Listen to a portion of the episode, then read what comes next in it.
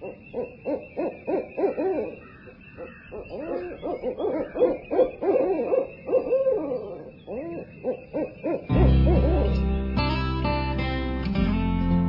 we're not in the great outdoors, we're thinking about it. Kinder Outdoors. Come on into the camp house and make yourself at home. Hey, it's camp house time again at Kinder Outdoors. Sure glad you're here. The dog days of summer starting to dwindle down. The kids are back in school. They'll be playing tackle football soon, and hey, it'll be deer season, duck season. But it's still hot. We're still inside, and we're going to look back a little ways on the show today. Glad you're here with us to look back. Front door to the camp house brought to you by our friends at Calming Care from the trusted name Purina. Calming Care. It very gently settles the overactive dog, the overbarker, the overjumper. If that's your dog, come see me at kinderoutdoors.com, K-I-N-D-E-R, and take a look at Calming Care. We've had a great opportunity over the past decade plus along the highways and byways of America to hang out with some icons, not only outdoor icons, but great American icons. Folks like Chuck Yeager and Forrest Wood, the inventor of the modern day bass boat. We're going to hear from them today, even though we've lost them. Some great guys. Here's another one. I caught up with him on a beautiful private lake in East Texas a few years back. Fly fishing icon, Lefty Kreh. One of the big problems has been why we have not got more people, both women and children, into fly fishing. It's been too expensive. Uh, it used to be ten years ago there were almost no rods that cost less than four or five hundred dollars. So if you had two kids and you wanted to get them into fishing, between the reels and rods, you had way over a thousand dollars invested, and you didn't know whether they were going to like it or not. Yeah. The other thing is that um, uh, that we really tended to make it a man's sport, and it's just I do private lessons uh, at home on fly casting. It used to be that if a woman would come for a fly casting lesson, usually her boyfriend or her husband brought her and brought her, and they she went along because he wanted her to. Yeah. What's happened the last few years is I've had lots of women who bring their boyfriends or their husband. In fact, uh, um, do you know who Wayne LaPierre is? Oh yeah. Well, I uh, met a lady who was a very beautiful lady uh, in her 30s on a business deal, and we bonded. And my wife and I, in fact, well, I'm hit him a story. We really liked her, and I went, and she loved fly fishing, and we fished together a number of times. And one day she called up and she said, uh, "I think I might marry this guy. Would you give him a fly cast lesson?" I said, "Oh, sure, Susie." So she brings him up this little short fellow named Wayne LaPierre is standing there. I didn't know who the hell he was. And, and, uh, you didn't know? Not then. And uh, she hooked the thumb over toward Wayne and said, if he don't learn to, learn to fly cast, he's out of here. Wayne learned to fly cast, and they've, of course, I've been everywhere on the planet. And they said, where should we go? And they've been fishing in Africa and New Zealand Oh, yeah. and South America, and they're having a wonderful time. When you're the head of the NRA, you have opportunities. That's right. But the point is that uh, the area that's grown the, the most in fly fishing the last few years has been the introduction of women. What would you suggest to a to a single mom or maybe a dad who hasn't fished since his dad took him when he was a kid and they want to get their kids involved? What would you do with your kids? Take them to the Dallas Fly Fishers Club. They got one of the nicest clubs, and I've been in, giving talks there a couple of times, and they they they will teach you fly casting. They teach you fly tying. They have uh, trips that they they create and sort of mentor the people going on the trips. Uh, it's and they and one of the the difference. I don't get me wrong. I'm not just a fly fisherman.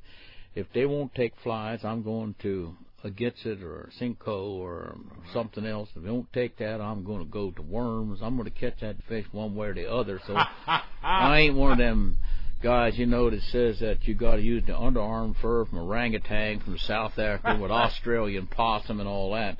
I'm a, I want to catch fish. You're a fisherman. Absolutely, and I'm going to catch fish. But um, the there is a difference between people who fly fish and other fishermen.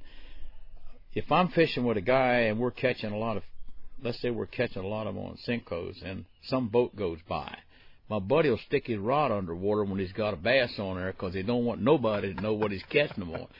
But if you're on a on a flash fly fishing and you're catching a lot of fish, or you're on you're not catching any, the fellow down from you is catching stuff. He'll come over and give you flies. There's a camaraderie there that doesn't exist with, uh, and it's not an elitist thing at all because. No most fly fishermen are not, they ain't got enough money to be elitists. You know? right. They're like you and me who are working for a living. Right. But there is a camaraderie. So when you join those clubs, uh, people are tickled to have you, and they share it, and they love uh, love helping kids to do these things, and they got programs for kids. So some single mother, and also uh, there's a lot of nice guys in there that got money. So the wife, if it's a, if she's single, she might find a husband there too. You are a piece of work, sir. Oh, I thought Bill was a guy's name that I got married. I'm kidding. uh, Lefty, thank you so much. Oh. I, I really appreciate the time and uh, good fishing to you this afternoon. Well, I- thank I- you. I know you're looking forward to your day. That's right. The great Lefty Kreh on Kinder Outdoors this week as we look back on some of the conversations that we've had with legendary guys that are no longer with us, guys like Lefty and Chuck Yeager, General Chuck Yeager. He's coming up after the break, after we make a little run to the coffee pot. I want to thank my friends at Fortiflora from Purina, the makers of America's number one canine probiotic. They've kept my dogs healthy for a long, long time. If you own a dog, you really ought to have Fortiflora in the fridge. Learn more about it when you come see me at kinderoutdoors.com. It's Hank Parker, and when I'm not in the great outdoors, I'm thinking about it with Kinder Outdoors. Hurry up and get in the boat, Billy. I'm going to beat your pants off.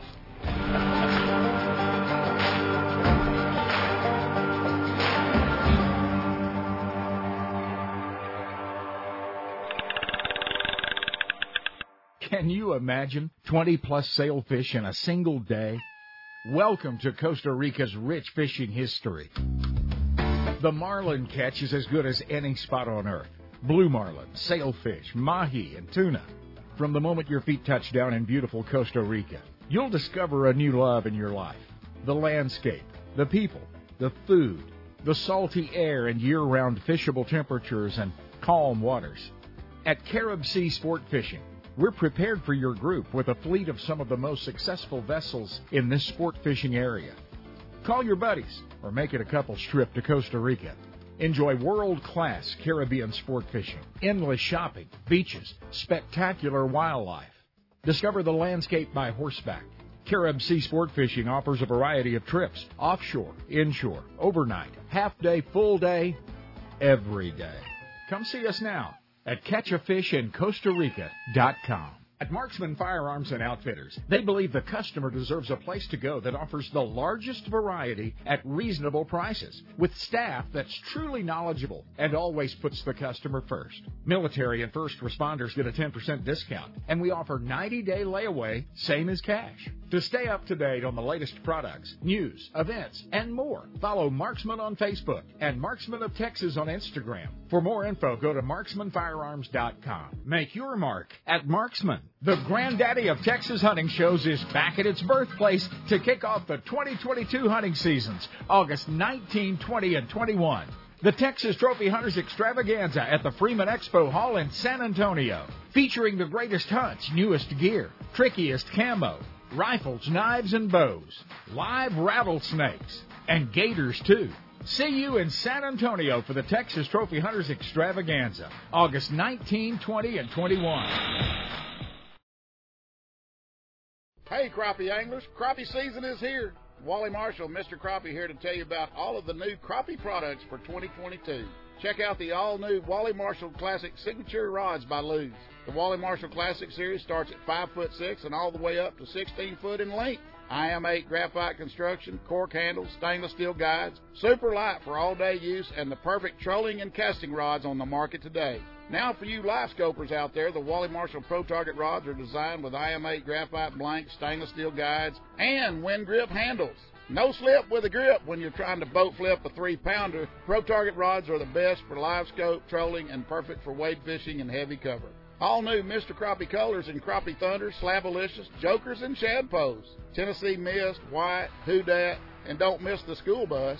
All crappie anglers should keep the Mr. Crappie Slab-O-Matic electric fillet knife handy too. StrikeKing.com, Lews.com, and SmithsProducts.com. U.S. Highway 287 carries elk hunters and fly fishers, snow skiers and bird dog chasers, 72 ounce steak eaters, varied Cadillac picture takers, antelopers, prairie doggers, and rattlesnakers. The Herdware store sits on Highway 287 near Goodnight, Texas. Now, only 18 people live around here, so to keep the lights turned on, we need you 287 travelers to stop by. Come in out of the weather and take a look at the most unique store between the Gulf and Pacific coasts. One of a kind artwork, jewelry, knives, and more. Feel the luxurious softness and warmth of bison socks, gloves, hats, beanies, blankets, and scarves. You'll think it's cashmere, and it's warmer than wool. Our sister company, Buffalo Wool, produces the finest bison products on the planet. The Herdware store is boots and shoes, bison blankets and throws, even bison meats for the road. The Herdware store, 42 miles southeast of Amarillo. Hey, drop by right now at herdware.net.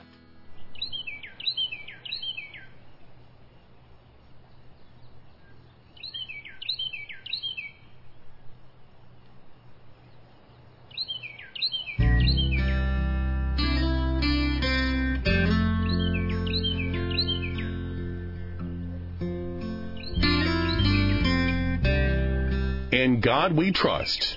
That fishing story you just told? Eh, Not so much.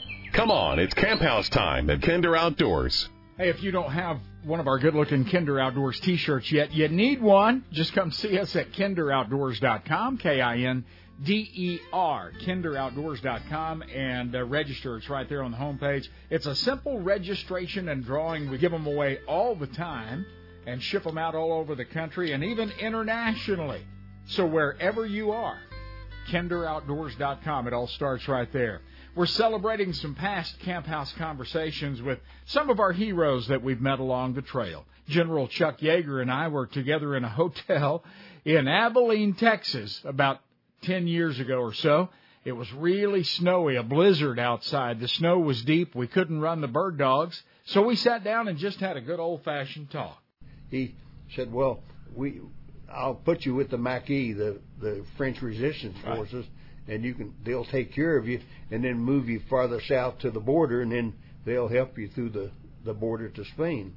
And so I I spent quite a you know quite a few days in the mayor's in a little tiny shack behind his house, and the Germans never did get into that area, and uh, it so it, he protected me, and finally after about about two months of running around with the Maquis, we moved every night, and they stole cattle and and uh, the British would drop them a canister or two with Halifaxes, and they had radio contact with the, the airplanes, and it, they'd drop these big canisters by parachute and have have uh, you know counterfeit meat ration stamps, bread ration stamps, ammunition, guns, explosives, and uh, it was it it was a natural for me because my dad was in the natural gas drilling business in West Virginia, and I was dad would put me in charge of the explosives for blowing up, you know, cra- fracturing the earth Sure. three thousand feet deep. You know, shoot the well, Right. crack it around, and so it was easy for me to teach these guys how to cut these fuses for the right length when they were blowing up bridges and Huh. and roads and things like that. So it, it I stayed with the Maquis about two months, and Right. they moved every night, and they were really dedicated to shoot, and they hurt the Germans very bad. So Uh, and don't get the credit that they deserve there. yeah, that's right. They were the nicest people, and they still they say they sixteen hundred American pilots in Spain, Yes, sir. and every one of them was helped over by, us by a, a Frenchman, Right. and many of them lost their lives, and people don't realize how dedicated they were to in, in helping the Americans. I have the original book Yeager that documents Yeah. all of this, and I've had it since it. I, I bet I'm one of the first people to buy it. Yeah. Now, I'm going to get you to sign it for me today. Okay. too. And uh, when I read that, I just think, what a generation! And I'm not the first. My dad fought in World War II. He was in France, and uh, what a generation you come from. I can't. Think, if I could go back in time and come from a generation of people, it would be the American people in your generation. Yeah, and also you have to realize where you come from. Like West Virginia was a place where Right. everything was face value. You know, nobody lied because they killed you. Right. and that, that's just the way we were raised. And everybody lived face value. You know? Absolutely. Truth meant a lot back then. Yeah. Being a Texan, I think we have a lot in common with you West Virginians. Yeah. Well, now I also read in your book that you've never been more comfortable than in the cockpit of a fighter jet or in the woods with your deer rifle. Yeah, that's basically you know where you're free to do what you want to. And, Yeah. and I I I've spent well, about sixty seven years in Air Force cockpits, and that's a long time. And Yes, sir. and I'm very lucky that I've stayed healthy enough to, and the Air Force let me serve as a consultant test pilot after I retired. Because you can, you're only allowed to spend 35 years in the military on active duty. Right. Well, I did. Then when I retired in 1975, the Air Force came to me and said, "Would you serve as a consultant test pilot for a dollar a year?" And My goodness. and I said, "Yeah, man, as long as I don't have to buy the fuel." right. And so I, I worked on all the all the research airplanes like the F-15s, F-16s, and F-20s and others. yeah. And it, it was interesting because we were developing weapon systems that are still used today. See? Oh, absolutely. Yeah. You bet. But Bud Anderson said that you're the best fighter pilot that he had ever known in his life. And you said the same thing about him. Who, well, who basi- wins that one? Basically, it, you see, you know, fighters when we were flying them back in the 40s and and 50s, there's no there's no help from radar. You de- you depend on eyesight, and we had visual acuity of some 20 tenths in each eye, Mm. and we could spot the enemy fighters farther away than most of the guys in the squadron could, Uh-huh. and you had to set yourself up to come in out of the sun and and and blow them out. So Right. that's basically the big help. Today, everything's done for you. You know, you carry missile, missiles that you home on the enemy and and lock them on and fire them and then go home because they Right. do the work for you. Right. Now, after eight missions, and uh, you were downed in France, and then you had a long journey to get Yeah. out of France. And Well, I, I see, we it was on on uh, March March fifth, nineteen forty four. We made the first daylight raid on Berlin, and it really the whole force of B 17s and B 24s that were scheduled to, hit Berlin got in bad weather. I mean, really, really bad weather. And there was only one box of 36 B 17s that went ahead and, and uh, went ahead and, and made it to Berlin. And there was only two of us Mustangs with them. Oh, my. And because the weather was stinking, and all the guys in our group were lost. They Yeah. couldn't find the bombers. Well, me and another guy found. We stayed with the bombers, and they they bombed Berlin. And then and I noticed the 109 trying to come in on him, and so I I shot him down and Uh-huh. and then damaged the Heinkel 111K and and and then stayed with him all the way back to the to the channel English Channel, and then then took them home, and then I went back to my outfit, and we were the only two that that found the bombers and stayed with them. Uh, And but that's the way weather was really really stinking, right. and you had no nav aids, no nothing. You just Right. flew till you hit seen England, and then you try to find your base or any base because literally all by bases sight. every 10, fi- 10 miles. Sure. So if you couldn't find yours, you'd land at somebody else's base. We lost him a couple of years ago, but had the privilege of sitting down with him a few years back. General Chuck Yeager. More from General Yeager when we come back from the coffee pot in a couple of minutes. This is a Kinder Outdoors Conservation Minute, a focus on people that make a difference. At the Outdoors Tomorrow Foundation, we're really happy to have more than 50,000 kids in school classrooms learning about archery, fishing, boating, and other outdoor skills each year. We're thrilled that we have grown to schools across the United States and continue to grow. We're humbled that teaching wildlife conservation to our future generations have been so eagerly accepted by more than a quarter million kids so far. We're happy, thrilled, and humbled but we're not stopping. The Outdoor Adventures program in junior highs and high schools across America has proven to be a hit with kids, and in case after case, we've seen Outdoor Adventures young lives changed. Kids that just were not into school and not involved are now excited to get into the classroom each day because of Outdoor Adventures. The kids earn classroom credit by learning the outdoor basics and they smile while learning. If you want outdoor adventures in your local school, contact me, Scott McClure. I'm at gootf.com. That's Scott at gootf.com. Preserving what we love and educating the next generation every day. To learn more, visit us at kinderoutdoors.com. Hey, come see me at kinderoutdoors.com, K-I-N-D-E-R. Take a look at this video that I got from the folks at the Wild Sheep Foundation this past week. It's remarkable uh, what they're doing with dogs in the area of sheep study now. You know, disease and pneumonia is so crippling, the number one threat to our wild sheep across North America and around the globe. And Working Dogs for Conservation is using specially trained dogs now to detect domestic sheep infected with contagious diseases. That's typically how it happens. Domestic sheep come in contact with wild sheep, wild sheep extremely vulnerable, and hey, you can lose the entire herd. Go watch this little video of this dog detecting, sniffing out disease at kinderoutdoors.com. See you back here in a minute. This is Wayne LaPierre, and when I'm not in the great outdoors, I'm thinking about it with Kinder Outdoors.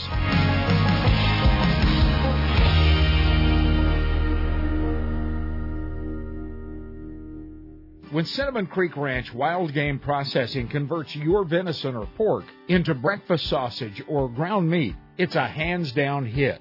But step outside the box this year. Cinnamon Creek Wild Game Processing has sausages for every taste. I don't know, probably 30 or more. We have German, hickory, hot links, uh, jalapeno, cheese links, regular jalapeno, cracked black pepper, Cajun sausage, all kinds of sausage. Our Chipotle and cheese is actually our number one seller. We just came out with a Hatch chili and cheese summer sausage to complement our links. And we also have a uh, Frito chili cheese pie sausage this year, which is kind of off the charts, but the kids love it. So it's kind of one of those new twists. Located just north of Fort Worth, Texas, Cinnamon Creek Wild Game Processing, experts with all wild game. Visit cinnamoncreekranch.com. At Classic Chevrolet Grapevine, we know all about the early morning memories made in the cab of the truck.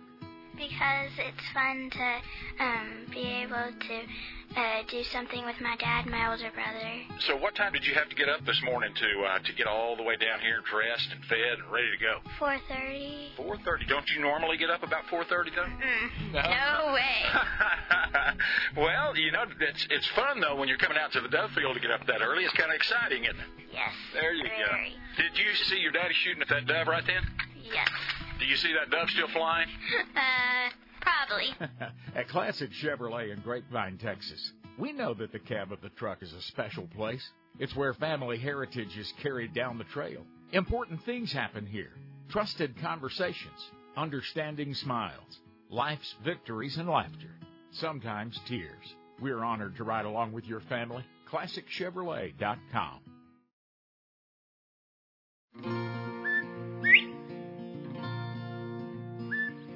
The Quail Coalition has drawn the line. Quail decline stops here.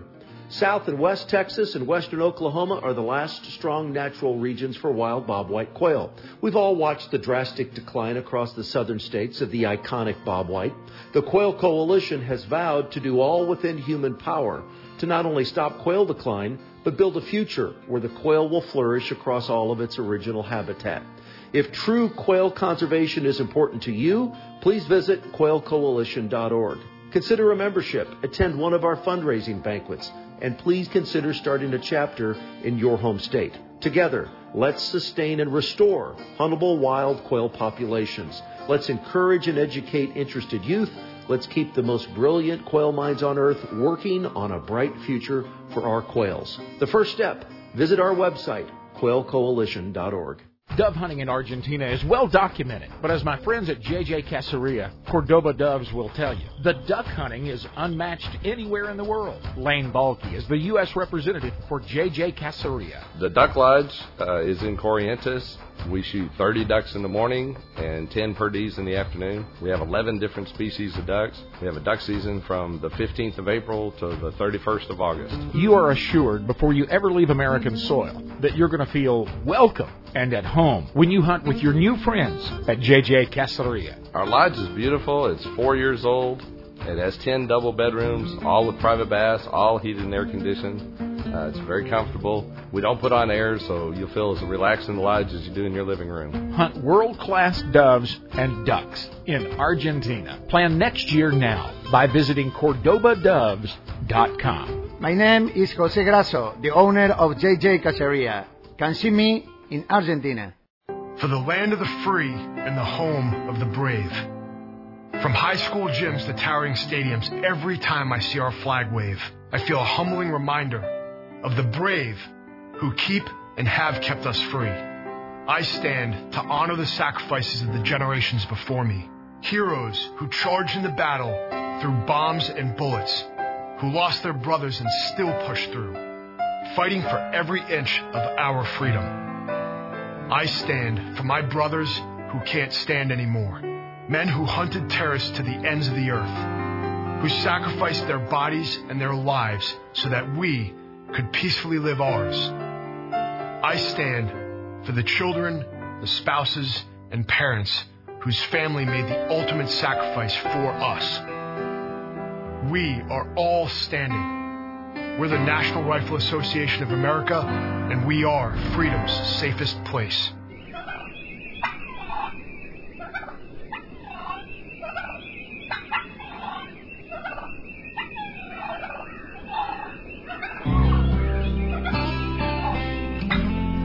Coffee's always on, and the conservation is always good. Make sure you bring a youngin' or two. Together, let's teach them what heritage and tradition looks like. This is the Big Billy Kinder Outdoors Camp House. And hey, you're always welcome here. Thanks for hanging out with us today. Need to say hello to some folks. Jimmy Alvey, Wills Point, Texas, dropped by the website this week. Jimmy, thanks for the note. Michael Pritchett catches Kinder Outdoors in Chicago, Illinois. And Kevin Chambers is down deep south, Chelsea, Alabama. Hello to Barbara Jean Schwitzer. You gotta like those girls with two first names. Barbara Jean is in Fort Worth, Texas, Cowtown. Kurt Robbins way up north, Tobermory, Ontario, Canada. Thank you all for letting us know you listen. We greatly appreciate that.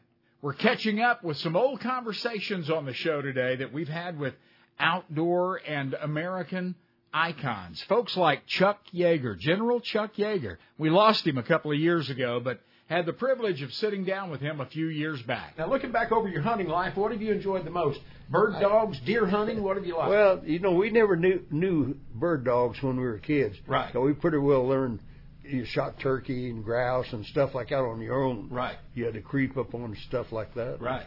And we never had any dogs. And this was interesting to me when I came down here to Abilene for the DRI program.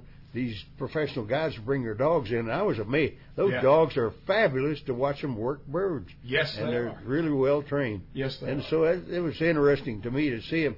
But that th- that's something that was new to us. We never used dogs when we were kids, Right. except for tree and squirrels, Right. or coons at night, Sure. and things like that. Right. Our our big source of meat, uh, axe squirrel, something is just uh, we we love squirrel. We could go out and shoot half a dozen. Mamas make squirrel and dumplings. And, Yeah. And then we'd shoot rabbits. She'd, she'd fry those up. Absolutely. You'd shoot bear if they're under two years old. Right. And skin them out, cut the fat off. Mom grind them up and put seasoning in them, and then patties, and then pressure cook them in quart jars. And Right. That was a good source of meat. I'm So- getting hungry. Yeah. that sounds good right now. Now, General Yeager, when when you entered the Air Force, you entered as an enlisted man. Yeah, I came. I enlisted at age 18, and I was one of those. We had. I went through flying school as a corporal, was two striper, and when we graduated, got our wing. See, the Air Force was taking cadets in. Now, a cadet had to have two years of college and be 20 years of age. Well, in 1941, by the- the latter half of 41, before the war started, they weren't getting enough applicants from the cadet program, so they lowered it to the flying sergeant program. All you Ah. all you needed was a high school diploma Right. and be 18 years of age. And they brought us in with the cadets, and we were younger and and we were weren't educated. The cadets had two years of college, Right. and uh, we but we had a a big advantage over the cadets, the sergeant pilots did, because we had been working on the airplanes Yeah. and we came in out of the maintenance Right. area. Right. And and so it it was we were we knew the airplanes better, Inside so we we were better pilots. And I uh, when I graduated, then they had finished making us sergeant pilots because it wasn't very right to make a sergeant go do things that a lieutenant did at, at three times the pay. So Right. they made them flight officers, they Right. same as a warrant officer. And uh, I stayed a flight officer. He's 17 months in combat, Hmm. and it was it wasn't an easy life because what combat rank doesn't mean anything. Right. It's ability to see and lead. And uh, I was leading guys, lieutenant colonels that who were squadron commanders, and they didn't take kindly to something like that. Look, I could see better than they could, and and, and fight better than they could. So Right. it's that's the way it was. It wasn't an easy life, but I stayed a flight officer 17 months, and finally made second lieutenant, and then from there on up, it's just right place, right time. Oh, I know better than that. Uh, young man from West Virginia Yeah. serves his military as, a, as an enlisted man in the Air Force, and now you're revered by presidents. Your name is known around the world. What a life you've had! Uh, can you look back on it and say this was the yeah, best part of my life? basically. Also, I've flown in every country with them, and they they always. refer- I was over flying the Airbus 380 last fall in France with the Airbus people. Right. I've flown all of the airplanes that the British have, and the Germans, and the Right. Swedes, and Japanese, and Right. and it's they accept you based on your face value. Sure. Works out pretty good. Well, now while all, all your your years in the military, did you ever have time to break away and do any hunting, or did you kind Uh, of get away from it during that time? Man, you wouldn't believe I'd fly down here to Abilene uh, with Ma- uh, Speck Childs and and and Mal McElwain and, and some of the guys and hunt with them. Huh. I've hunted in uh, in I was stationed in Pakistan for two years Uh-huh. for the war with India, flying with their air force and Yeah. and uh, uh, hell, I was hunting all over the Himalayas, shooting Marco Polo, shoot No for, for meat for meat. Ah, Yeah, I would love to. I would love to sit next to you through some of the parts of your life. It's just Yeah, well, it, life. it was interesting. You bet it was. Yeah, I have one place. I'm not a trophy hunter, so I've never hunted Africa, Uh-huh. and I have no no desire because I'm a meat hunter really. Right. And every fall I go out and shoot a yearling cow elk, and Uh-huh. hopefully with milk on its mouth. You're out but, for the but meat. I'm after meat, and I hunt elk and and young two year old yearling. Yeah, right. Well, now when you were stationed in Wyoming, you loved to, to uh, Yeah. hunt antelope. Yeah, we well we couldn't get anything. You know, people would frown on something that we did, but- we couldn't get anything but bologna in the mess hall. Right. It was a chunk of bologna, eight inches diameter and three feet long. Oh, yeah. Slice it up, and that's what you ate. Right. And I said, and in 1943 we were stationed in Casper with P-39s at training, and we went from there overseas to combat, and Uh-huh. we couldn't get any any meat in the mess hall with this bologna. It was terrible. Yes, sir. And so I sent about 15 of my guys out with three weapons carriers and butcher knives, and I went out in a P-39 and charged 250 caliber machine guns, and I herded up about 200 antelope next to a road where the guy, where I had the guys stationed. Sure. And then strafed them, and they cut the good meat off of them, Right. and we had we had antelope steaks for the next month, and then they sent us to Europe. When a man's hungry, a man's hungry. Well, it, it you know there wasn't any hunting and game was Sure. thick, but And that, it still that's is. it. We just looked at it as something to harvest and eat. And that's what we did. You betcha. I can't tell you what an honor it is to uh, sit down with you, and I know that your time is limited, and I'll, I'll not ask you for any more of it. But Oh, no problem. But anything, I- yeah, we're just up here and it'll probably be waiting in. I'll stay in the truck tomorrow and eat pecans. Sometimes it get too cold for old person. Well, I, I'm not going to call you old. uh, Yeah. Not as long as you're breaking the sound barrier. Uh, just so pleased to have uh, General Chuck Yeager on the show this morning. What do you see for your flying future? You've got a birthday. Yeah, well, I think I'll, I can fly light airplanes. You know, I Uh-huh. don't have to fly military stuff. Right. And yeah, I still guy loans you air, people loan you an airplane, and it's Right. not very much to get step into one from one airplane to another. Do you still It's get just the- like cars? You, you, you've flown so many incredible missions and seen so many incredible things from the cockpit. Do you still get a great feeling when you're in there? Yeah, basically when you when your machinery's working good. Yeah. Yeah. When it- Yeah, I would think when that machinery's not working good, that would well, that's you know that's something you can't help. You just Right. Yeah, that depends on good maintenance. Exactly, exactly. Well, you're an American hero. You are my hero. Thank you, and God bless you for serving our country. Thank, Thank you very much. Sincerely, from the bottom of my heart. General Chuck Yeager, what a gentleman. Thank you. Thank you. This corner of the camp house brought to you by Calming Care from the trusted name Purina. If you've got a dog that barks too much, tears the furniture up, rips up the house during a thunderstorm, or freaks out when you leave him alone and go to work, you could benefit from calming care from the trusted name Purina. Learn more when you come see me at kinderoutdoors.com. K I N D E R. Another outdoor legend, the inventor of the modern day bass boat and one of the nicest guys you could have ever spent time with, Forrest Wood, when we come back from the coffee pot. Hey, we do want to say hello this morning before we go any further to all of our San Antonio friends. Uh, everybody heading out to the Texas Trophy Hunters Extravaganza in San Antonio today. That's the birthplace of this iconic outdoor show, hunting show. San Antonio, the Texas Trophy Hunters Extravaganza, coming home today and again tomorrow in San Antonio. Hey, it's Alan Jones Jr. And when I'm not in the great outdoors, I'm thinking about it with Kinder Outdoors.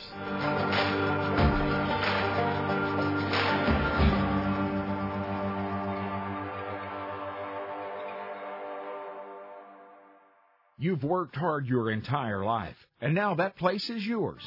Ensure the security of your livestock and wildlife with Tejas Ranch and Game Fence. You appreciate a job well done, and that's our focus at Tejas. High deer fence, horse and cattle specific fences, fences that keep the hogs out, and the peace of mind intact.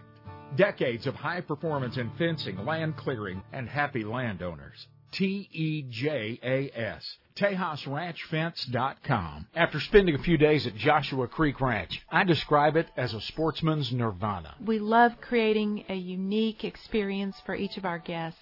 You know, the interests can vary here from wing shooting to deer hunting to fly fishing to river kayaking. So we have a great variety of guests and um, we like for them to enjoy everything we have to offer. As I enjoyed the birth of a new day over the rolling hill country ranch that is Joshua Creek, I was amazed at the wildlife quail, pheasants, native white-tailed deer, trophy class axis deer. We've worked hard on the habitat, planted improved grasses, really with the help of some wildlife biologists studied what would make the best habitat to keep our game here. Mm-hmm. We can hunt easily six, seven, eight groups. And we don't try to do it on 40 acres. I mean, these people get to walk. They get to see some country. Joe and Ann Kercheval invite you to enjoy this free-range ranch just northwest of San Antonio. Visit joshuacreek.com. Folks, Texas Outdoors, a true Texas legend, has been serving up hunting, fishing, and shooting supplies to fine folks like you and me for 38 years. Every day, Robert Cantrell puts that genuine smile on his face, turns the key in the door, loads up on fresh stories to share, and takes care of whatever you and I have needed. Robert, well done. Texas Outdoors final sale is its biggest ever. Texas Outdoors, Southwest Fort Worth on the Benbrook traffic circle. Thank you for your business. National outdoor writer Ken Kirkaby knows of what he writes. I think I probably hunted in just about every western state. Uh, yeah, and I fly fished in a lot of those places. He's fished the waters, walked the land, and harvested the game that makes him authentic. That's where the basis of that comes from. I wanted to make this really authentic, and I wanted people to identify with it. Guys like you and I have a real hard time finding good stuff to read because it's written by guys that just don't know what the heck they're writing about. And guys like you and I, we read two pages and we say, hey, that's phony. This is this is not the way it is. Ever since The Old Man and the Sea, fishing novels have been scarce on the horizon. That was until national outdoor writer Ken Kirkaby wrote his Blue Water Classic, The Tournament. Chuck Winchler of Sporting Classics says you can read the tournament in about the time it takes to catch a big marlin. And every moment will be just as fun, just as exciting. Jennifer Mayhall of Paradise This Week says the tournament reels you into the world of sport fishing and doesn't let you go. The Tournament by Ken Kirkaby. Get it on Amazon. Life is better outdoors. Relax and find your space at the beautiful vineyards, campground, and cabins on Grapevine Lake. Well known for its peaceful setting, lovely grounds, lakefront views, and accommodating Texas friendly staff. Our full hookup sites can accommodate all bus or RV sizes and offer 50 amp service, many spacious pull throughs, able TV, and lightning fast Wi Fi. Our fully furnished cabins make it easy to feel miles away without actually roughing it. Enjoy a partially shaded private beach, large playground, fishing pier, water sport rentals, hiking trails, and more. The on-site camp store offers a wide selection of camping supplies, groceries, and gifts. Our landmark pavilion is perfect for your next reunion, rally, or wedding. You'll feel miles away from everything when you're only minutes from anything. Check out historic downtown Grapevine with various entertainment venues, large festivals and events, restaurants, wineries, shopping, and the new world-class Harvest Hall. The Vineyards Campground and Cabins. VineyardsCampground.com.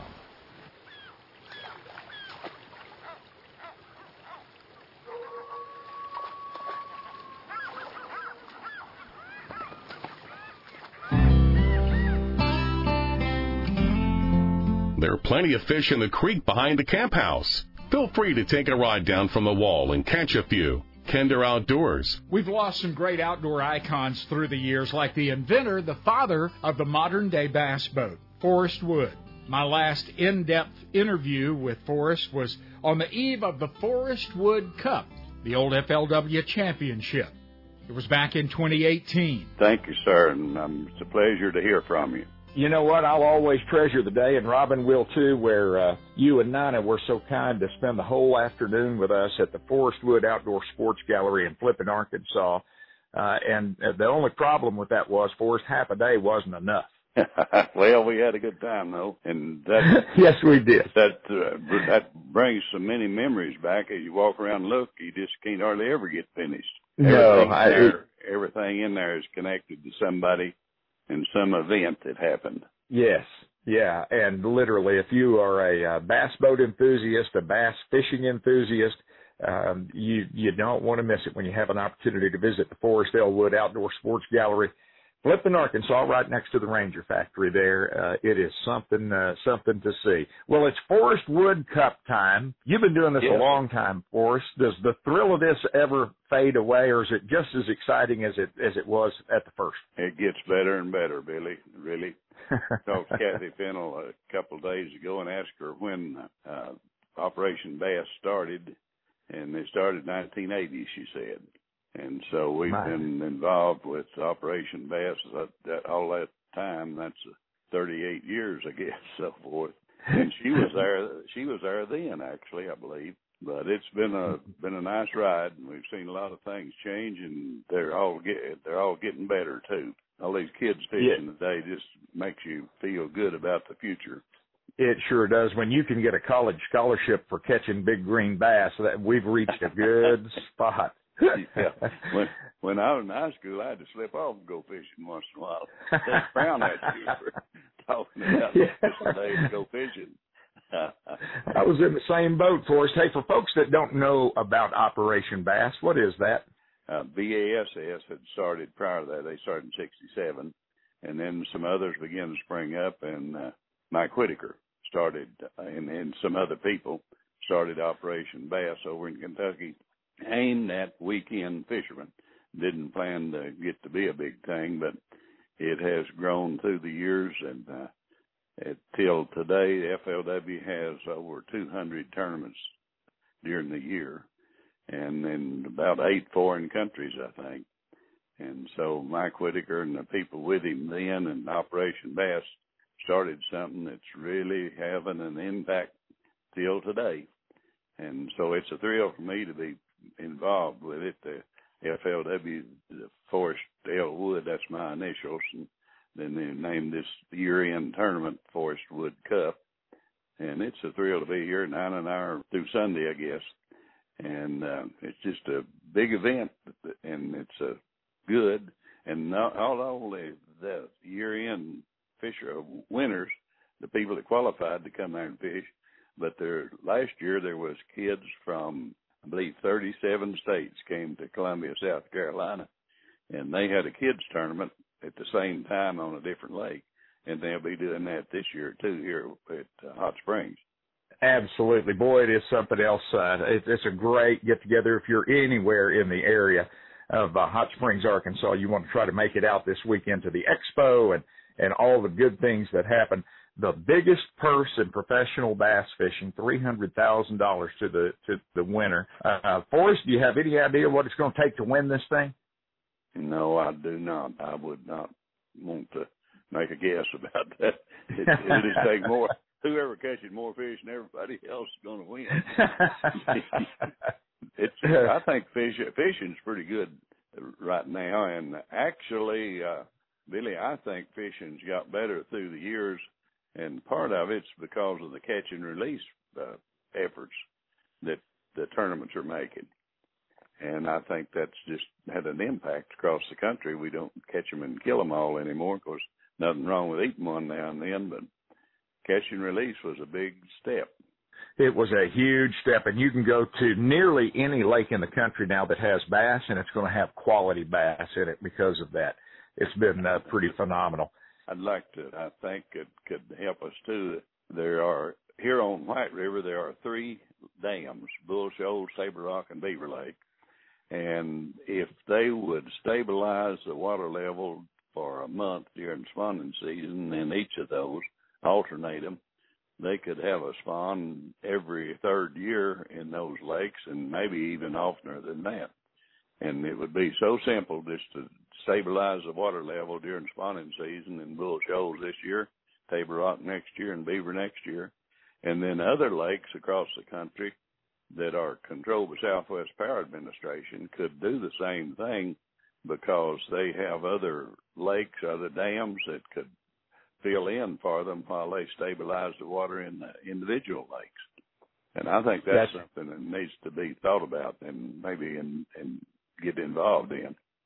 I think that would be absolutely key um, that our bass are not chasing that rise and fall in water level all the time, trying to to do uh, what God intended them to do. You're exactly right. Right, right. They, a lot of times they get make a nest and then it get they lower the lake and leave them sitting on dry ground, and we we miss a spawn pretty often now because of that.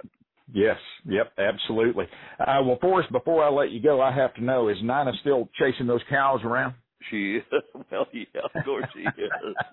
we, we've still we've got more than we ever had, I guess. But we're in a severe drought here right now. We're we're hauling hay from Mississippi here and feeding cows right now. It's just well, but terrible. The good news about that Mississippi hay is it's real cheap, isn't it, Forrest? well, time it is before you put the truck bill on it. yeah.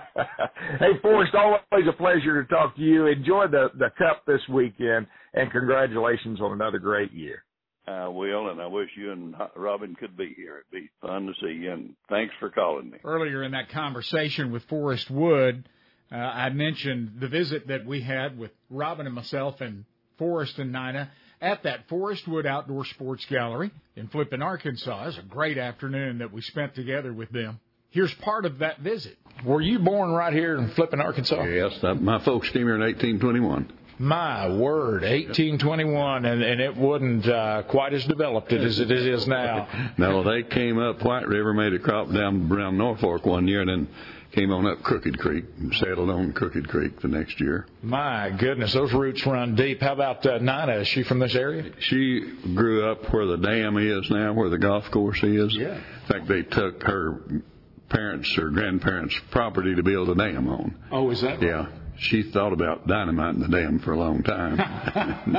she had a right to. It's partly hers. It, goes back in the gene pool there a little bit. How strange thing they had taken the other side of her family at Norfork when they built Norfork Dam. Yeah. They'd taken their property. Is that right? Built this and they got them again. I'll never look at those two dams the same way again when I when I uh, roll up there. What is uh, what is this right here we're looking at? Five years there. This put this little deal together. Oh, good. 45th year. 45 years of Ranger boats. My goodness. And what a great first 45 years that was. Uh, it has been phenomenal to watch the, the company, the company grow. Before you had this idea for the modern day bass boat, how'd you make a living? Well, we um, I made a living for a bunch of cows all of my life. Yeah. Okay. and nine, I had a guide license 14 years before yeah. we started building boats. I built houses, or well, general contractor. It didn't have to be a house. Anything somebody wanted, I'd bid on it and build it for them, concrete or wood or whatever. Right. And uh, that really kept us pretty busy, and we were, with all due modesty, pretty successful in the float trip business, and had a bunch of good guides helping us. Yeah. Had 15, 20 boats in our backyard, and every morning during the season, we'd load up and head somewhere to take somebody on a fishing trip. And yeah those same people that were good guides could help build houses and they could drive nails and do all that stuff too. And then when we started building boats, they helped us do that too. My goodness. And just um, good, good, a lot of good folks are doing working.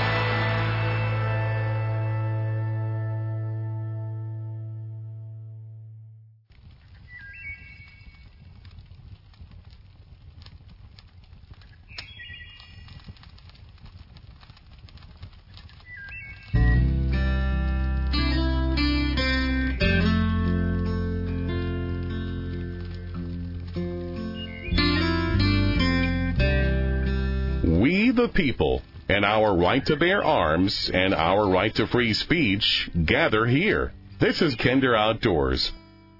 Purina Pro Plan fuels all those Westminster champions, 89% of the field trial champions across North America, and hey, they ought to be fueling your champion too. Pick up the Pro Plan at Atwood's Ranch and Home Stores, Oklahoma, Arkansas, Texas, Kansas, and Missouri.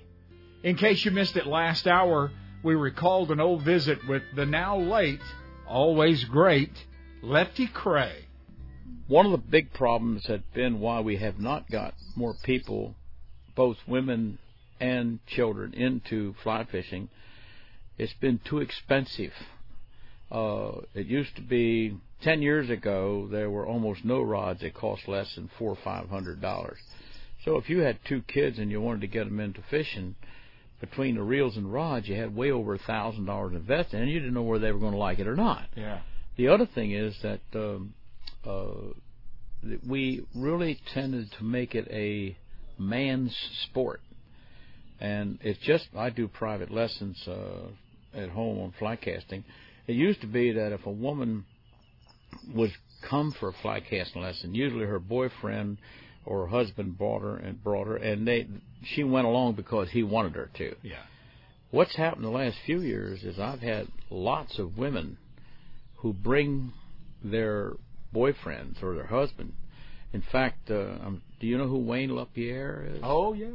Well, I uh, met a lady who was a very beautiful lady uh, in her 30s on a business deal, and we bonded. And my wife and I, fact, well, I'm hit on a story. We really liked her, and I went, and she loved fly fishing, and we fished together a number of times. And one day she called up and she said, uh, "I think I might marry this guy. Would you give him a fly cast lesson?" I said, "Oh, sure, Susie." So she brings him up. This little short fellow named Wayne LaPierre is standing there. I didn't know who the hell he was. And, and, uh, you didn't know? Not then. And uh, she hooked the thumb over toward Wayne and said, "If he don't learn to, learn to fly cast, he's out of here." Wayne learned to fly cast, and they've, of course, I've been everywhere on the planet. And they said, "Where should we go?" And they've been fishing in Africa, and New Zealand, Oh, yeah. and South America, and they're having a wonderful time. When you're the head of the NRA, you have opportunities. That's right. But the point is that uh, the area that's grown the, the most in fly fishing the last few years has been the introduction of women. And Temple Fork uh, has been making rods that are affordable for almost anybody. They they've got rod some of their finest. Rod. In fact, we did a um, we did a test by taking some of the most expensive rod blanks, fly fishing blanks, and we took six of those and two Temple Forks, all blanks. Sent them to Korea, had all the rods made exactly the same way, same handles, same fittings. The only difference was they had a code number.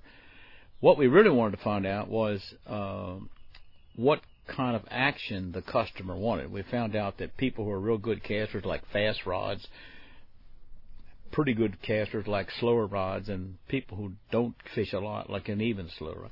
It turned out that uh, our cheapest rod was one of the most successful in No in the test, and we tested all over.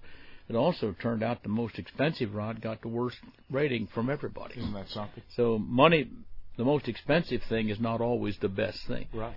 So the, I think that uh, Temple Fork is in a mar- is matched the market for where we're at. The kids can now get a great outfit for seventy five, eighty dollars. Oh, that's great.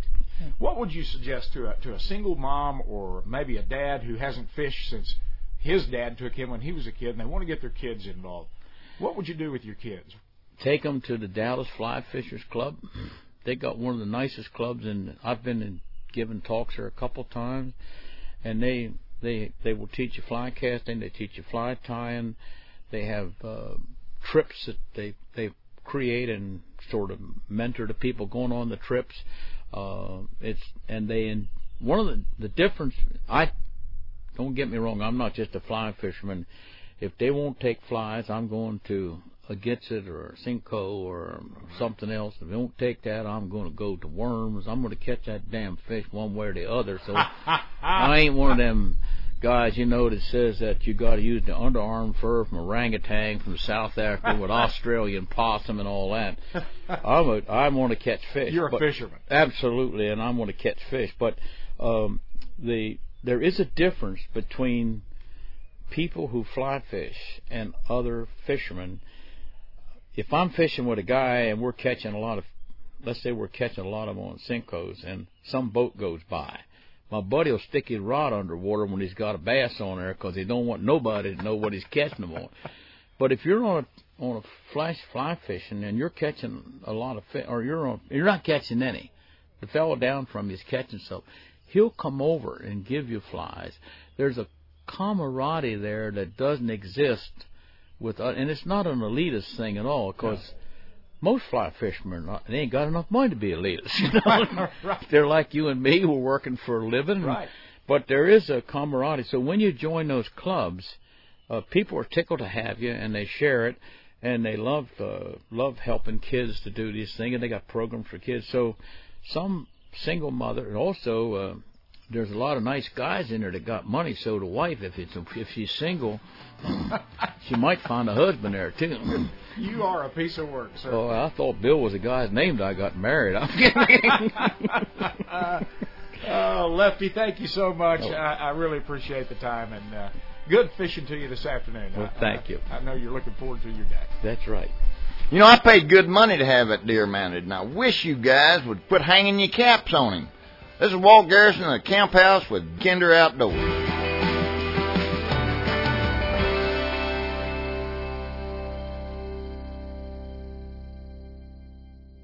Robert Cantrell at Texas Outdoors on the Benbrook Traffic Circle in southwest Fort Worth has been selling top notch hunting, fishing, and outdoor goods and apparel for 38 years. But now the time has come for him to lock up for the last time. Texas Outdoors, a true Texas legend, is closing. And understandably, it's an emotional time for Robert. Come on in to Texas Outdoors in Southwest Fort Worth for one last sale. If it's hanging on the wall, sitting on a shelf, crawling across the floor, or swinging from the ceiling, it's gotta go. Woohoo! God bless you for keeping the lights turned on around here for 38 years. Now it's Cantrell's time to go fishing while both knees and one hip still work. Come on in and make an offer. Everything from boots and guns to the shelves and racks have got to go before Robert can. After that, don't try to call anymore. There ain't no phones where he's going. Texas Outdoors in Southwest Fort Worth and the great audio sale. Right now at Marksman Firearms and Outfitters, you'll find a huge selection of firearms, ammo, fishing tackle including rods, reels, lures, baits, and every accessory you can imagine. Whether you buy, sell, or trade, Marksman's mission is to guide and educate their customers, whether they're new to firearms or experienced, skilled shooters. Visit one of their stores in Mansfield, Granbury, Killeen, or Wichita Falls. For more info, go to marksmanfirearms.com. Make your mark at Marksman. You've worked hard your entire life, and now that place is yours. Ensure the security of your livestock and wildlife with Tejas Ranch and Game Fence. You appreciate a job well done, and that's our focus at Tejas. High deer fence, horse and cattle specific fences, fences that keep the hogs out, and the peace of mind intact. Decades of high performance in fencing, land clearing, and happy landowners. T E J A S. TejasRanchFence.com. The Wild Sheep Foundation. Our purpose sounds simple to put and keep wild sheep on the mountain. But from where we stand to the top of the mountain is a challenging and exciting journey. To be successful, we support the top scientific minds in wildlife research. We tell the story and history of the wild sheep in North America to those around us, like you. And step by step, we protect and grow wild sheep populations. If not for the Wild Sheep Foundation, more than $115 million in care, concern, and conservation work would not have happened over the past 40 years. Important work that has seen our wild sheep populations grow from 25,000 or so in the 1950s to more than 85,000 today. Learn more about the worldwide leader in wild sheep conservation. Secure a membership, attend a banquet, bid on an auction item, make an impact on top of the mountain. WildSheepFoundation.org. Winter at the lake is a wonderful thing. The still quiet solace of the woods and water at Grapevine Lake offer the perfect opportunity to slow the season down a bit.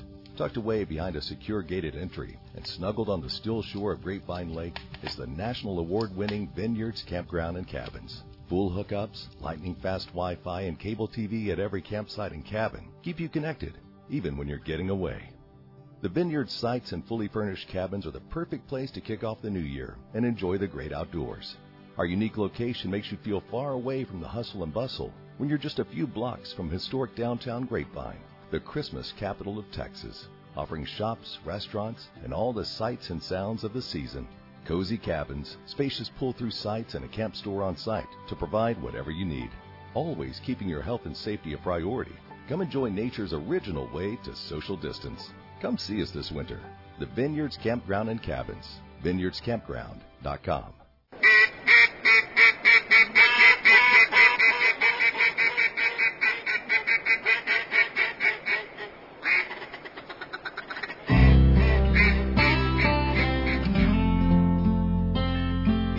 swapped Neighbor Jones some good cigars for an evening hunt in the honey hole. Come along with Kinder Outdoors. Hey, if you have a dog with special conditions like an itchy coat or an intolerance to grain, or maybe they've got a few years on them now and could benefit from added glucosamine in their diet for joint health, take a look at the different ProPlan formulas, Purina ProPlan at Atwood's Ranch and Home Stores. I think you'll really be happy with the results. Most folks are. It's a premium fuel for your dog, even if they need some special attention. ProPlan, it's at Atwood's.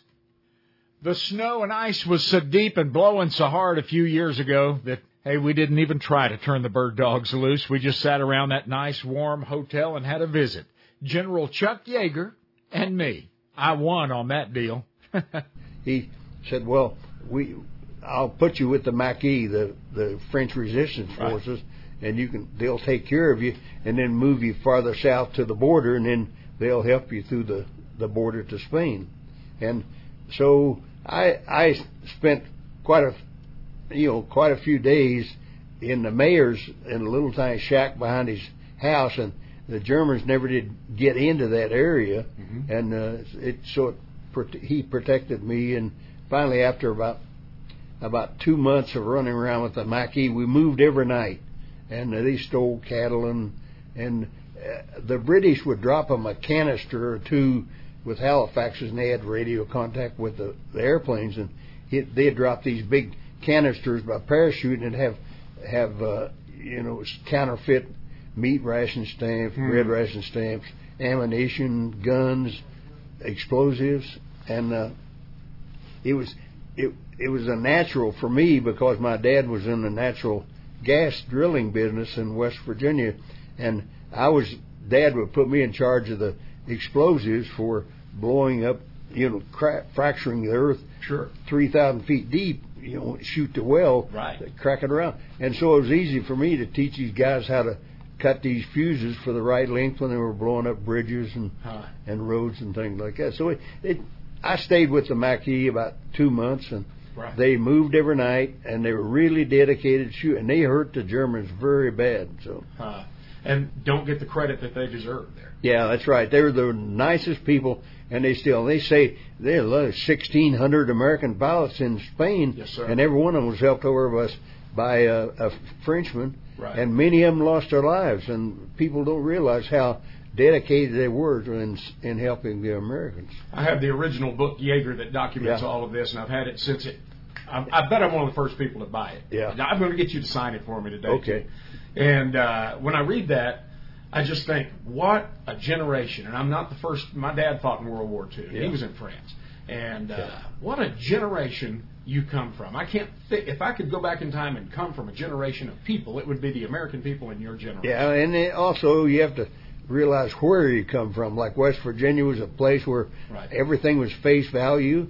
You know, nobody lied because Right. they killed you. Right. And that, that's just the way we were raised. And everybody lived face value. You know. Absolutely. Truth meant a lot back then. Yeah. Being a Texan, I think we have a lot in common with you West Virginians. Yeah. Well, now I also read in your book that you've never been more comfortable than in the cockpit of a fighter jet or in the woods with your deer rifle. Yeah, that's basically you know where you're free to do what you want to. And, Yeah. and I, I, I've spent uh, about 67 years in Air Force cockpits, and that's a long time. And Yes, sir. And I'm very lucky that I've stayed healthy enough to, and the Air Force let me serve as a consultant test pilot after I retired.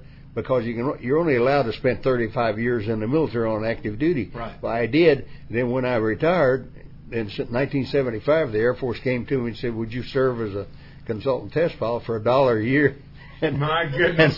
And, I said, "Yeah, man, as long as I don't have to buy the fuel." right. And so I, I worked on all the all the research airplanes like the F-15s, F-16s, and F-20s, and others. Yeah. And it, it was interesting because we were developing weapon systems that are still used today. So- Oh, absolutely. Yeah. You bet. But Bud Anderson said that you're the best fighter pilot that he had ever known in his life. And you said the same thing about him. Well, who basi- wins that one? Basically, it, you see, you know, fighters when we were flying them back in the 40s and and 50s, there's no there's no help from radar.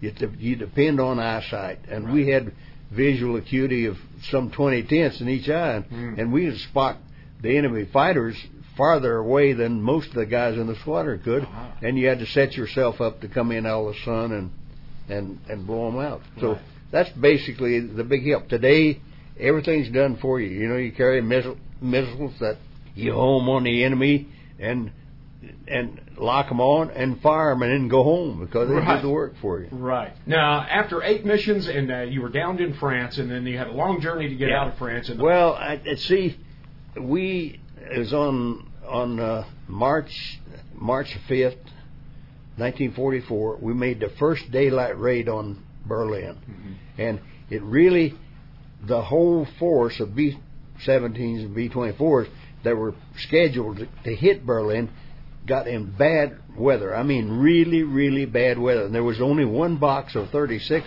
B 17s that went ahead and, and uh, went ahead and, and made it to Berlin. And there was only two of us Mustangs with them. Oh, my. And because the weather was stinking, and all the guys in our group were lost. They Yeah. couldn't find the bombers. Well, me and another guy found. We stayed with the bombers, and they they bombed Berlin. And and I noticed the 109 trying to come in on him, and so I I shot him down and Uh-huh. and then damaged the Heinkel 111K and and and then stayed with him all the way back to the to the channel English Channel, and then then took him home, and then I went back to my outfit, and we're the only two that that found the bombers and stayed with them. Uh, And but that's the way weather was really really stinking, right. and you had no nav aids, no nothing. You just Right. flew till you hit seen England, and then you try to find your base or any base because Literally all by bases sight. every 10, 10 miles. Sure. So if you couldn't find yours, you'd land at somebody else's base. This December 7th will mark the second anniversary of General Chuck Yeager's death. We have more of our conversation with him coming up in a few minutes. Hang on. This is a Kinder Outdoors Conservation Minute, a focus on people that make a difference. At the Outdoors Tomorrow Foundation, we're really happy to have more than 50,000 kids in school classrooms learning about archery, fishing, boating, and other outdoor skills each year. We're thrilled that we have grown to schools across the United States and continue to grow. We're humbled that teaching wildlife conservation to our future generations have been so eagerly accepted by more than a quarter million kids so far. We're happy, thrilled, and humbled but we're not stopping. The Outdoor Adventures program in junior highs and high schools across America has proven to be a hit with kids, and in case after case, we've seen Outdoor Adventures young lives changed. Kids that just were not into school and not involved are now excited to get into the classroom each day because of Outdoor Adventures. The kids earn classroom credit by learning the outdoor basics and they smile while learning. If you want outdoor adventures in your local school, contact me, Scott McClure. I'm at gootf.com. That's Scott at gootf.com. Preserving what we love and educating the next generation every day. To learn more, visit us at kinderoutdoors.com. Hey, do you remember a few weeks ago here on the show we had the Sportsman's Alliance on the air with us, and we were talking about the state of California and how they had recently passed a law banning the marketing of firearms to minors. And boy, that's some that's an iffy deal they had going there. The legal challenge by the Congressional Sportsmen's Foundation, the SoCal Top Guns, Safari Club International, and the Sportsmen's Alliance uh, has come along now, and they seek to protect youth hunting, shooting sports, and education in the state. As is a lot of politically motivated legislation, this new law is written to sound like ear candy to people that want to keep guns safe, but in reality is a piercing blow to our Second Amendment. You can read more about this lawsuit at kinderoutdoors.com. Hi, I'm champion waterfowl caller Eric Guggenheim. When I'm not in the great outdoors, I'm thinking about it with Big Billy Kinder Outdoors.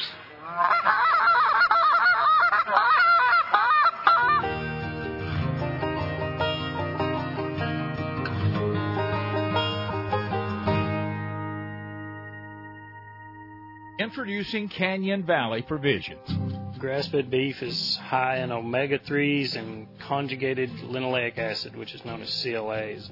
In layman terms, it's a type of fat that your body can use and it doesn't damage your heart or any part of your vascular system. Buy better beef for your family. We manage holistically, or some people call it regeneratively. We want everything that we do to be a part of our good stewardship of the land. We think that's what God's put us here to do. So the cattle are healthy and the land's healthy. We want both. We don't want one or the other. If you were to buy a grass-fed, grass-finished steak by the pound, you'd pay anywhere from eighteen to thirty dollars a pound. But if you buy a quarter, half, or whole, you're ranging from anywhere seven dollars and eighty cents and below. So you're paying a third of the price for that steak, and you know those good cuts, and you get a whole lot more bang for your buck when you buy in bulk. Don't let 2020 happen in your home again. CanyonValleyProvisions.com. Raising cattle in West Texas for five generations. The granddaddy of Texas hunting shows is back at its birthplace to kick off the 2022 hunting seasons, August 19, 20, and 21. The Texas Trophy Hunters Extravaganza at the Freeman Expo Hall in San Antonio, featuring the greatest hunts, newest gear, trickiest camo, rifles, knives, and bows, live rattlesnakes, and gators too.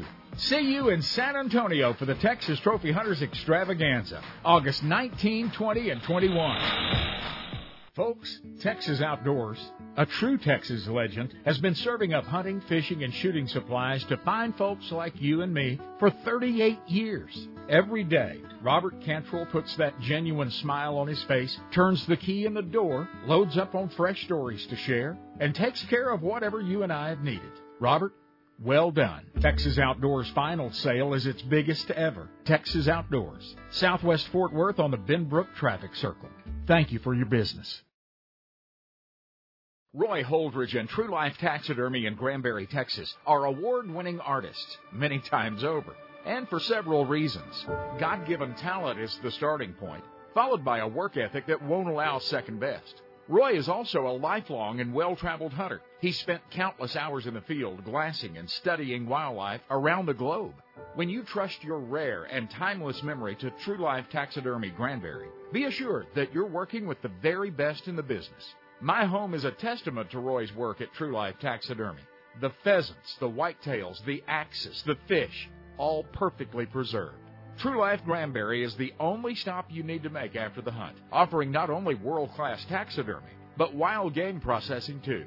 Headed for Africa, New Zealand, Colorado, Montana, or any place else? No problem. True Life is well versed in import and transport state to state or around the globe. You can trust True Life Taxidermy, truelifetaxidermy.org. If you fry your turkeys during the holiday season and you're tired of the hassle of pots, open flames under hot oil, and sticky oily messes, then it's time to take a good look at the Cajun Fryer by R&V Works. The original, the last fryer that you'll ever need to purchase. Cajun Fryer puts pro level frying gear in your backyard or hunt and fish camp. These are high performance, low maintenance deep fryers that feature the heat source in the oil. Your oil heats from the inside out. If your family loves a fish fry, Cajun Fryer is a must. Because the heat source is suspended in the oil, small crumbs and pieces that burn fall to the bottom. So your oil stays much cleaner, many times lasting the entire year. Often imitated, never duplicated. Don't be fooled. Take a look at the original Cajun Fryer at CajunFryer.com. Fresh, crisp, delicious every time. CajunFryer.com.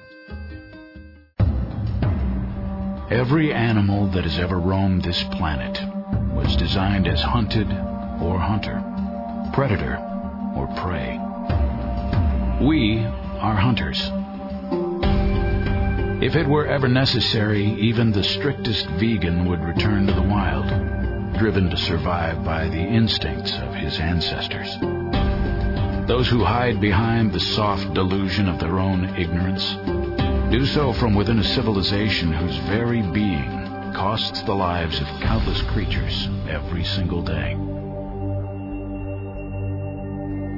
Death is an undeniable fuel of life. This is the undeniable truth of existence. To live in balance with the planet that sustains us, we must admit and embrace the nature within us. Trust the hunter in your blood.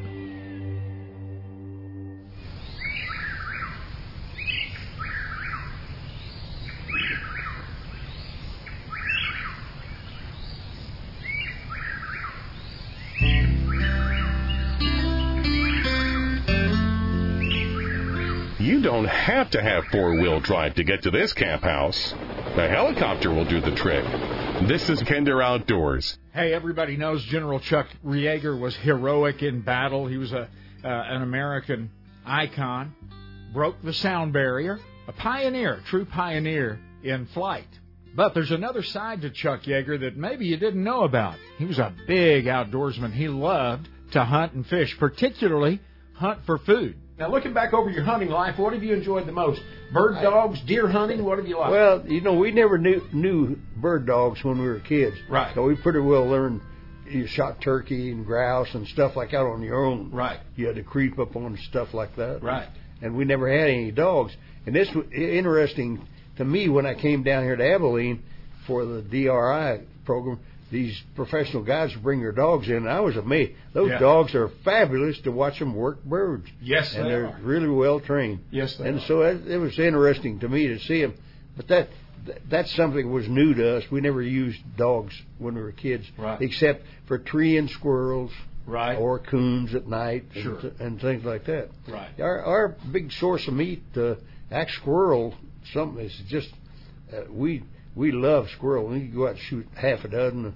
Mama's make squirrel and dumplings. And, Yeah. And uh, we'd shoot rabbits. She'd, she'd fry those up.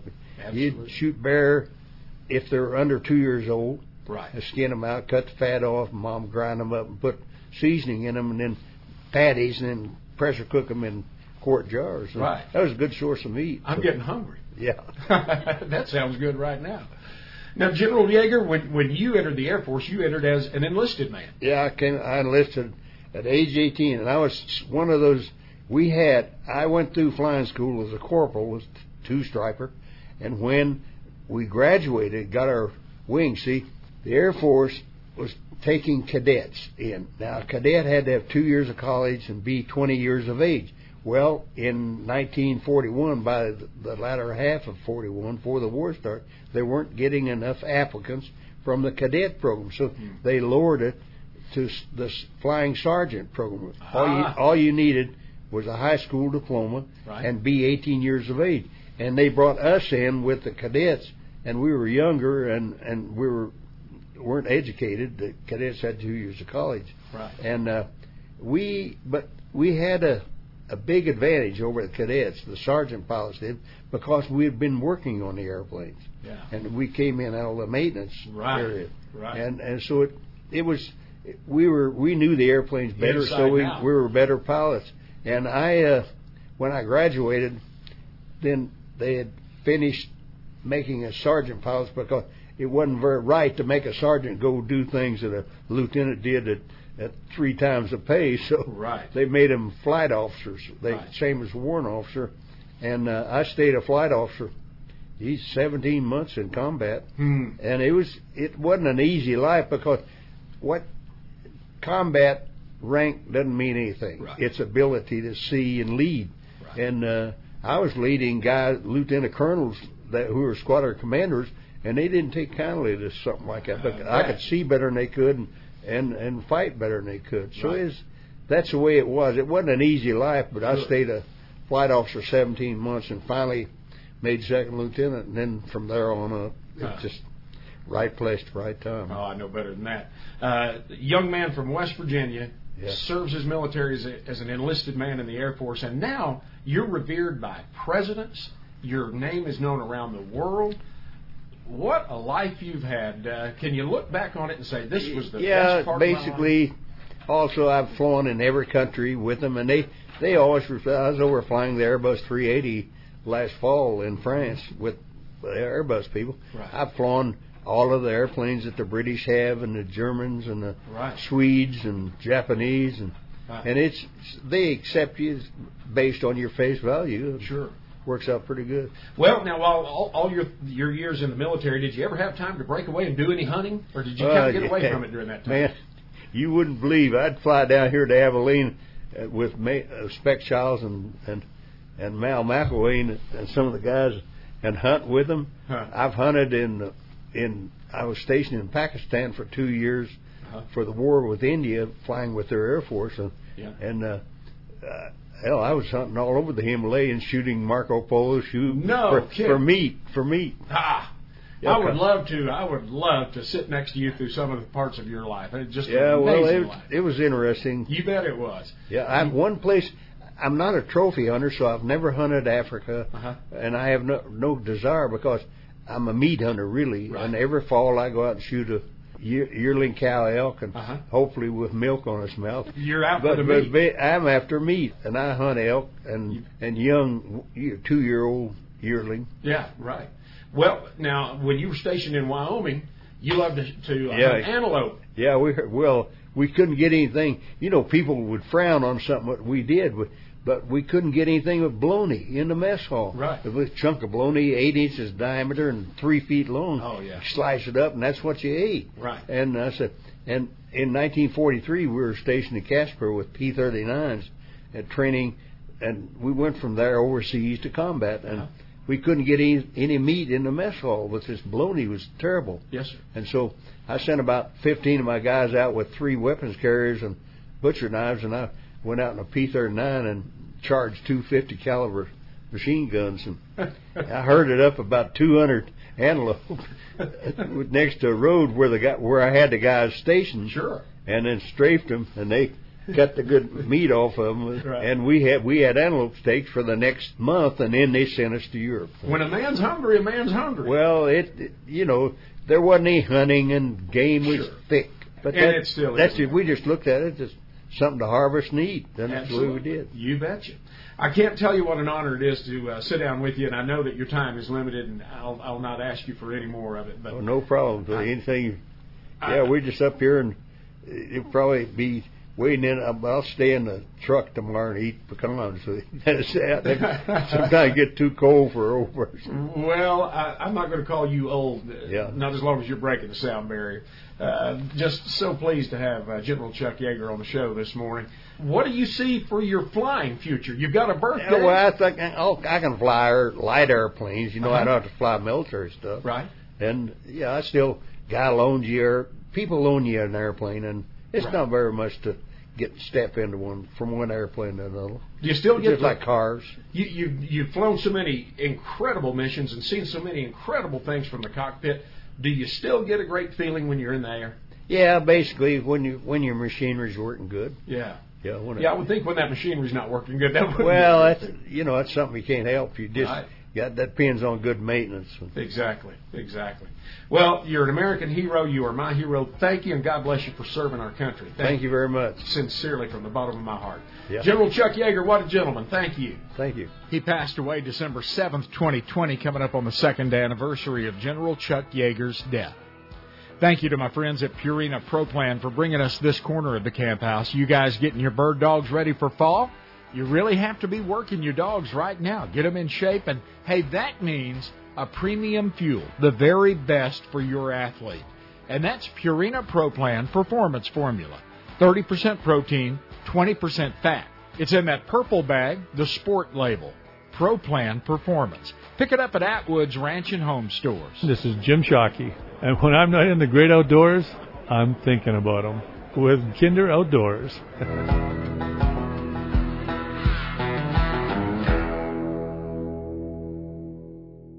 Can you imagine 20 plus sailfish in a single day?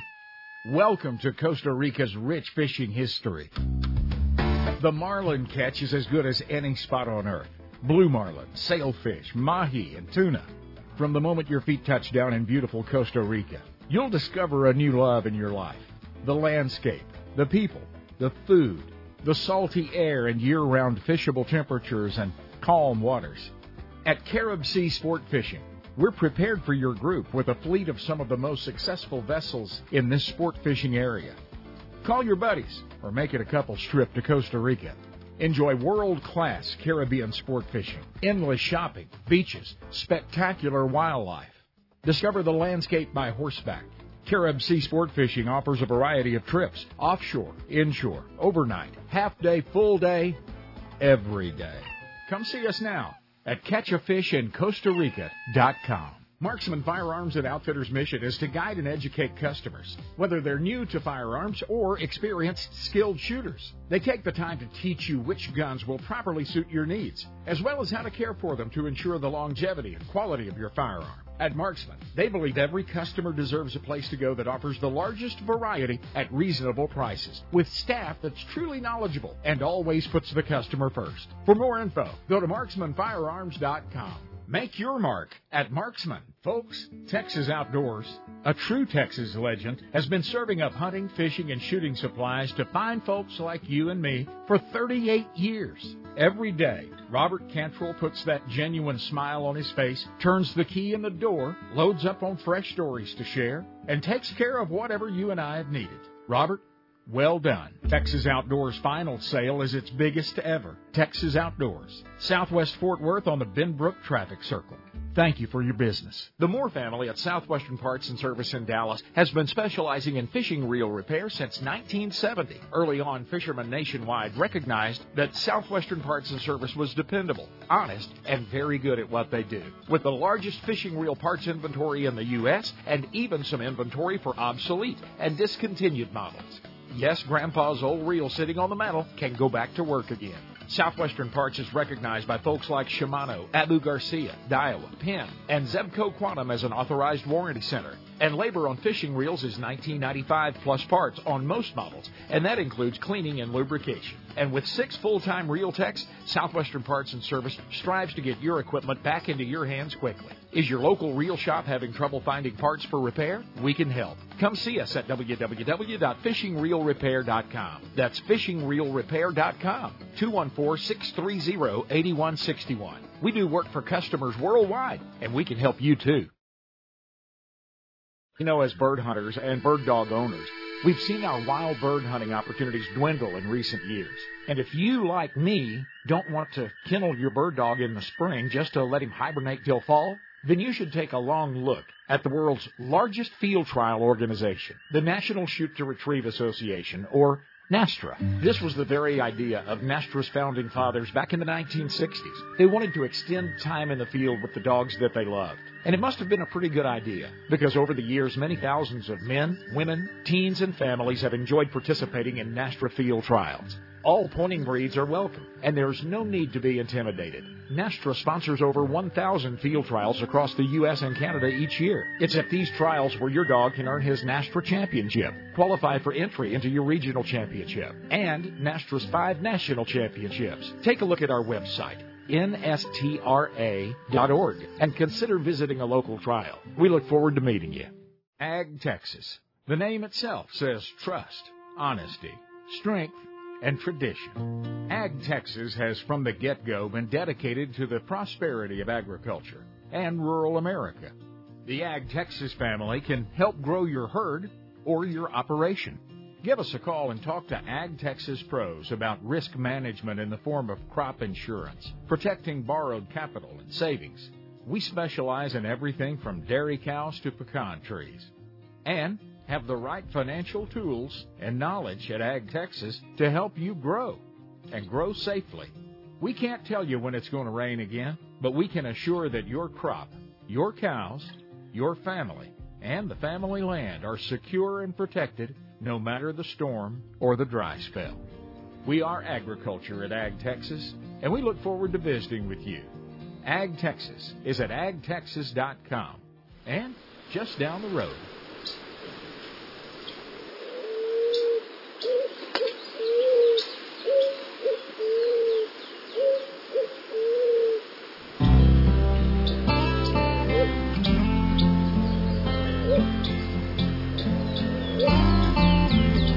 Hunters and fishermen gather here every week. Boy, we need another freezer. This camp house is Kinder Outdoors. Love to hear from you. Leave a note on the camp house door at kinderoutdoors.com. That's K I N D E R. Or call anytime 1 877 820 BBKO 1 877 820 2256. One of my all time favorite guys in the outdoor industry was Forrest L. Wood. My last really good visit with Forrest before he passed away uh, was Forrest Wood Cup weekend, the championship of the old FLW tour. Thank you, sir, and um, it's a pleasure to hear from you. You know what? I'll always treasure the day, and Robin will too, where uh, you and Nina were so kind to spend the whole afternoon with us at the Forrest Wood Outdoor Sports Gallery in Flippin, Arkansas. Uh, and uh, the only problem with that was, Forrest, half a day wasn't enough. well, we had a good time though, and that yes, we did. That uh, that brings so many memories back. As you walk around and look, you just can't hardly ever get finished. No, everything, I, there, everything in there is connected to somebody and some event that happened. Yes, yeah, and literally, if you are a, a bass boat enthusiast, a bass fishing enthusiast, um, you you don't want to miss it when you have an opportunity to visit the Forrest L. Wood Outdoor Sports Gallery Flippin, Arkansas, right next to the Ranger factory there. Uh, it is something, uh, something to see. Well, it's Forrest Wood Cup time. You've been doing this Yeah. a long time, Forrest. Does the thrill of this ever fade away or is it just as exciting as it, as it was at the first? It gets better and better, Billy. Really. Talked to Kathy Fennell a couple of days ago and asked her when uh, Operation Bass started, and they started in 1980. She said, and so we've My. been involved with Operation Bass that, that, all that time. That's 38 years, I guess, so forth. And she was there. She was there then, actually, I believe. But it's been a been a nice ride, and we've seen a lot of things change, and they're all get they're all getting better too. All these kids fishing today just makes you feel good about the future. It sure does. When you can get a college scholarship for catching big green bass, that we've reached a good spot. yeah. When when I was in high school, I had to slip off and go fishing once in a while. They frowned at you for talking about this day to go fishing. I was in the same boat, Forrest. Hey, for folks that don't know about Operation Bass, what is that? uh, BASS had started prior to that. They started in '67, and then some others began to spring up. And uh, Mike Whitaker started, uh, and, and some other people started Operation Bass over in Kentucky, aimed at weekend fishermen. Didn't plan to get to be a big thing, but it has grown through the years, and uh, until today, FLW has over 200 tournaments during the year and in about eight foreign countries, I think. And so Mike Whitaker and the people with him then and Operation Bass started something that's really having an impact till today. And so it's a thrill for me to be involved with it. The FLW, the Forrest L Wood, that's my initials. And then they named this year-end tournament Forrest Wood Cup. And it's a thrill to be here. Nine and hour through Sunday, I guess and uh, it's just a big event, and it's a good. And not, not only the year-end fisher winners, the people that qualified to come there and fish, but there last year there was kids from I believe 37 states came to Columbia, South Carolina, and they had a kids tournament at the same time on a different lake, and they'll be doing that this year too here at uh, Hot Springs. Absolutely, boy, it is something else. Uh, it, it's a great get together. If you're anywhere in the area of uh, Hot Springs, Arkansas, you want to try to make it out this weekend to the expo and and all the good things that happen. The biggest purse in professional bass fishing, three hundred thousand dollars to the to the winner. Uh, Forrest, do you have any idea what it's going to take to win this thing? No, I do not. I would not want to make a guess about that. It, it'd take more. Whoever catches more fish than everybody else is going to win. it's. I think fish fishing's pretty good right now, and actually, uh, Billy, I think fishing's got better through the years, and part of it's because of the catch and release uh, efforts that the tournaments are making. And I think that's just had an impact across the country. We don't catch them and kill them all anymore. Of course, nothing wrong with eating one now and then, but catch and release was a big step. It was a huge step, and you can go to nearly any lake in the country now that has bass, and it's going to have quality bass in it because of that. It's been uh, pretty phenomenal. I'd like to. I think it could help us too. There are here on White River. There are three dams: Bull Shoals, Table Rock, and Beaver Lake. And if they would stabilize the water level for a month during spawning season in each of those, alternate them, they could have a spawn every third year in those lakes and maybe even oftener than that. And it would be so simple just to stabilize the water level during spawning season in Bull Shoals this year, Table Rock next year, and Beaver next year.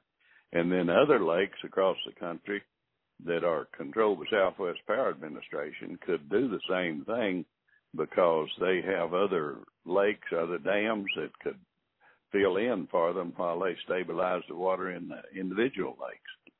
And I think that's, that's something that needs to be thought about and maybe and and get involved in. I think that would be absolutely key um, that our bass are not chasing that rise and fall in water level all the time, trying to to do uh, what God intended them to do. You're exactly right. Right, right. They, a lot of times they get make a nest and then it get they lower the lake and leave them sitting on dry ground, and we we miss a spawn pretty often now because of that. Yes. Yep. Absolutely. Uh, well, Forrest, before I let you go, I have to know: is Nina still chasing those cows around? She is. Well, yeah, of course she is. we, we've still we got more than we ever had, I guess. But we're in a severe drought here right now. We're we're hauling hay from Mississippi here and feeding cows right now. It's just well, but terrible. The good news about that Mississippi hay is it's real cheap, isn't it, Forrest? well, time it is before you put the truck bill on it. yeah.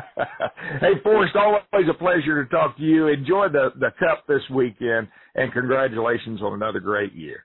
I will, and I wish you and Robin could be here. It'd be fun to see you, and thanks for calling me. You know, in that interview with Forrest, I referenced the day that Robin and I spent the afternoon with him and Nina at the Forrest L. Wood Outdoor Gallery in Flippin, Arkansas. Here's part of that conversation.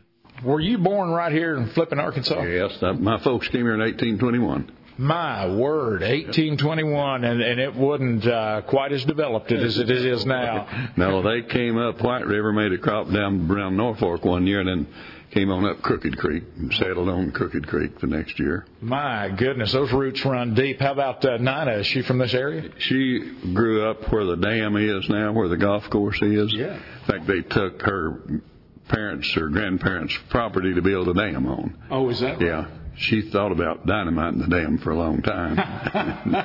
she had a right to. It's partly hers. It, goes back in the gene pool there a little bit. How strange thing they had taken the other side of her family at Norfork when they built Norfork Dam. Yeah. They'd taken their property. Is that right? Built this and they got them again. I'll never look at those two dams the same way again. Before you had this idea for the modern day bass boat, how'd you make a living? Well, we um, I made a living for a bunch of cows all of my life. Yeah. Okay. And nine, and I had a guide license 14 years before we started building boats. I built houses, or well, general contractor. It didn't have to be a house. Anything somebody wanted, I'd bid on it and build it for them, concrete or wood or whatever. Right. That really kept us pretty busy, and we were, with all due modesty, pretty successful in the float trip business, and had a bunch of good guides helping us. Yeah. Had 15, 20 boats in our backyard, and every morning during the season, we'd load up and head somewhere to take somebody on a fishing trip. And Yep. those same people that were good guides could help build houses and they could drive nails. And then when we started building boats, they helped us do that too. My goodness. And just um, good, good, a lot of good folks are doing working. Hey, thanks for hanging out with us at Kinder Outdoors. I also want to thank my Lord and Savior Jesus Christ for the time and invite you back next time around. Till then, may God bless you and your bunch.